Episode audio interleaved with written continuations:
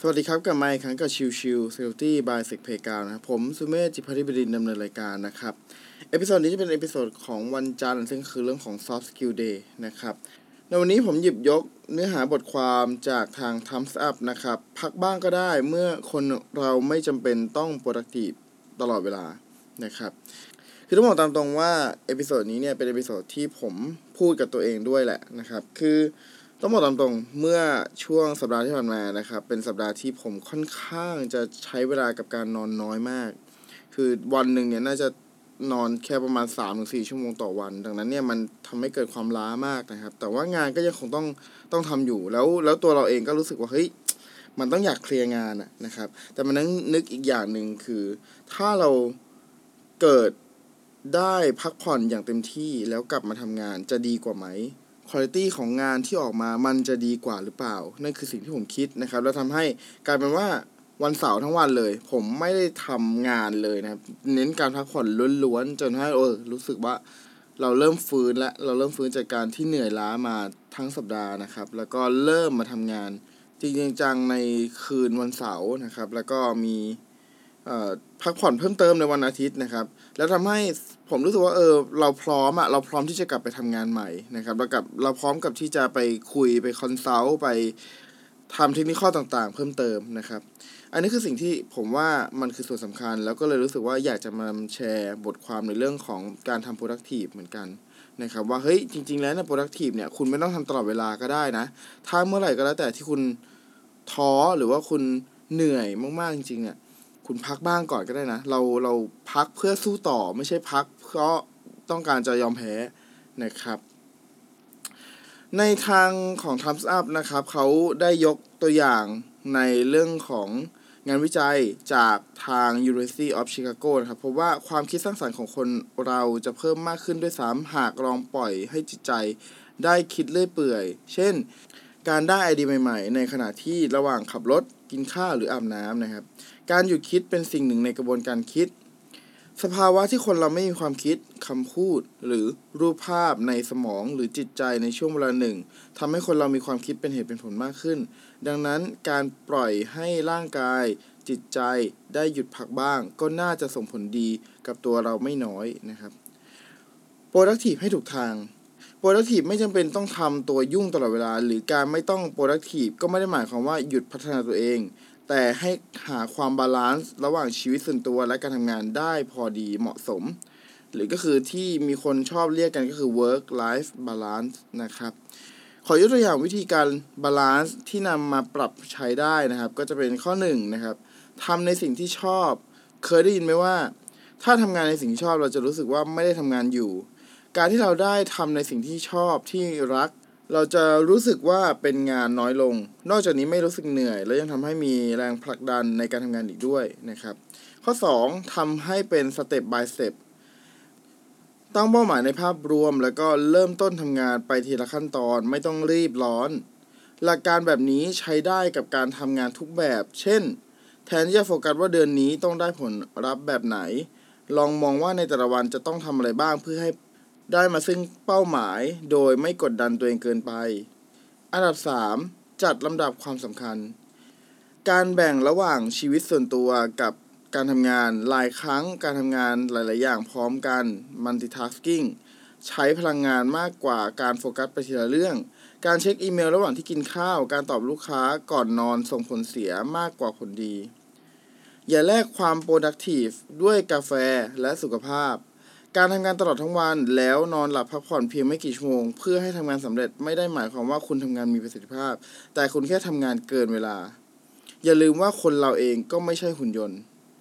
สุดท้ายความ productive อาจเป็นสิ่งที่หัวหน้าหรือเจ้านายให้ความสำคัญ รวมถึงเป็นตัวชี้วัดในการประเมินประสิทธิภาพ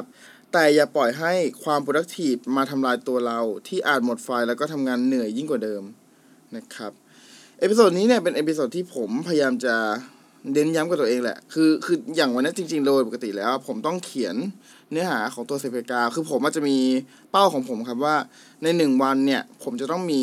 หัวข้อในตัวของเซฟกาอย่างน้อยหนึ่งหัวข้อต่อวันนะครับ แต่ว่าอย่างช่วงที่ผ่านมาเนี่ย ต้องบอกตามตรงว่าเป็นช่วงสัปดาห์ที่ผมวุ่นมากแล้วก็ผมเหนื่อยมากนะครับ ดังนั้นเนี่ยพอผมรู้แล้วว่าเออตัวเองเนี่ยมันล้านะครับ ไม่ไหวนะครับ ก็กลายเป็นว่าเสาร์อาทิตย์อย่างเงี้ย ผมก็ลด ในเรื่องของเป้าหมายที่ต้องทำรายวันไปเลยนะครับ เพราะผมรู้สึกว่าถ้าสมมติเราไม่พักเลยเนี่ย คือถ้าเราแบบมัวแต่วิ่งไปข้างหน้า โดยที่เราไม่ได้สนใจตัวเราเองหรือว่าตัวของไฟที่มันเริ่มมอดไปเรื่อยๆเงี้ยครับมันมันควรจะต้องหันกลับมามองว่าเออ เราควรจะทำยังไงให้ไฟนะมันเริ่มกลับมามากกว่านะครับ เพราะว่าในจุดจุดเนี้ยคือเราทำงานมาทุกๆวันเราทำตามเป้าหมายมาได้ทุกวันแล้วเนี่ย การพักผ่อนก็จำเป็นสำคัญต่อการที่จะให้เราสามารถทำแบบนี้ได้เรื่อยๆ ด้วยเช่นกันนะครับ คือมันก็เป็นเรื่องของการพยายาม balance แหละ พยายามจะลดความอยากให้มันไปถึงเป้าเร็วๆ เนี่ย ต้องลดลงมานะครับ เพราะว่ากลัวจะไม่ไหวจริง ๆ คือผมเองก็มีช่วงที่รู้สึกว่า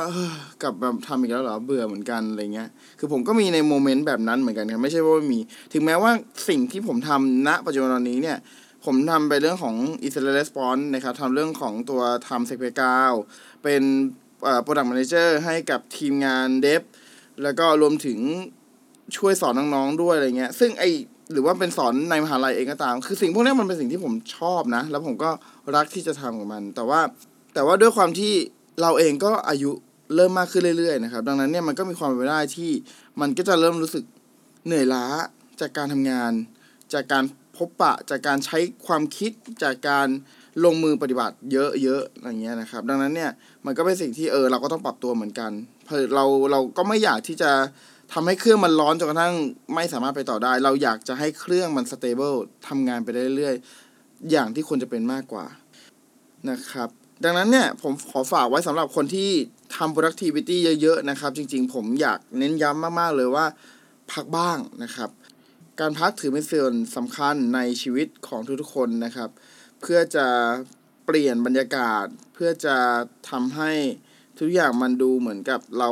ไม่ใช่โรบอทในการทำงานอย่างเดียว เรายังมีโลกอื่นๆ ที่เรายังสามารถไปเพิ่มสีสันของในชีวิตตัวเราเองได้นะครับ แต่ถ้าสมมติว่าเออใครแบบเออผมไม่สนอะผมไม่สนโลกภายนอก ผมอยากจะทำงานอย่างเดียว อันนี้แล้วแต่นะครับฝ่ายแล้วแต่เลยนะครับ ผมแค่บอกในมุมมองของผม หรือว่าจากที่อ่านมาทั้งหมดทั้งมวลอย่างที่ของท i ม e ั Up มาพูดถึง หรือว่าตัวของทาง Standard เคยเขียนบทความทางเรื่องของ productivity อะไรเงี้ยครับ มันก็จะมีส่วนหนึ่งจะเสมอในเรื่องของการพักผ่อนนะครับ ก็หวังแล้วกันว่าอยากจะช่วยในจุดนี้ส่งเสริมในจุดนี้บ้างนะครับ คือ productivity เยอะดีแล้วครับ แต่แค่ต้องมีการผ่อนเบาลงมาบ้าง เพื่อจะให้รักษาstep รักษา จังหวะที่มันต่อเนื่องแค่นั้นเองนะครับ โอเคก่อนจากกันไปนะครับ ผมขอสปอนเซอร์สุดท้ายนิดนึงนะครับก็คือทางเซเพกานะครับเราได้จัดหมวดหมู่ของเนื้อหาของเซเพกานะครับให้ไปอยู่ในลักษณะของตัว Certificate นะครับคือมีคนถามเข้ามาแหละเฮ้ยถ้าสมมติว่าผมเรียนตัวเซเพกาแล้วเนี่ยผมจะไปสอบ cert นั้นตัวนี้ได้ไหมอะไรเงี้ยซึ่งนั่นคือจุดที่ผมก็เลยอะถ้างั้นผมเอา ตัวเนื้อหาของเซเพกาซึ่งตอนนี้มันมีอยู่มา 430 กว่า 440แลบอะไรเงี้ยนะครับ เราก็จะเอามาเรียบเรียงให้มาอยู่ตามคอสเอาไลน์ของ Certificate นั้นๆ เช่นตอนนี้ที่มีอยู่ตอนนี้นะครับ ก็มีตัวของ Easy Conceal Certified Ethical Hacker นะครับ แล้วก็อีกอันนึงคือ CompTIA Pentest Plus นะครับ ซึ่งทั้ง 2 ตัวเนี่ยผม เรียบเรียงจากการอ่านเนื้อหา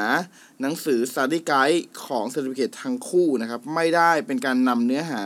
จากทางตัวสถาบันมาใช้งานอย่างใดนะครับ ไม่ได้มี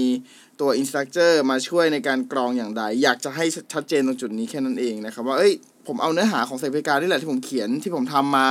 เอ่อเป็นประมาณเนี่ยสี่ร้อยกว่าแลบเนี่ย ผมก็เอาเรียบเรียงมาแค่บางส่วนนะครับ ดึงมาแค่เอ่อน่าจะประมาณสัก ห้าสิบหรือร้อยหนึ่งของจากทั้งหมดนะครับ มาเรียบเรียงให้อยู่ในตามของ Certified PenTest Plus กับตัวของ Ethical Hacking แค่นั้นเองนะครับ เนื้อหาครบถ้วนตาม Certificate เลย แต่ถ้าสมมติคุณอยากเล่นเพิ่มเติมที่เหลือ ไปที่ส่วนของเว็บ 101 หรือเว็บ 201 ได้เลยครับ มีเยอะกว่าตัว Certificate เยอะแยะนะครับ โอเค episode นี้ฝากไว้เท่านี้นะครับ ขอบคุณทุกๆท่านที่เข้ามาติดตาม แล้วพบกันใหม่สำหรับวันนี้ลากันไปก่อน สวัสดีครับ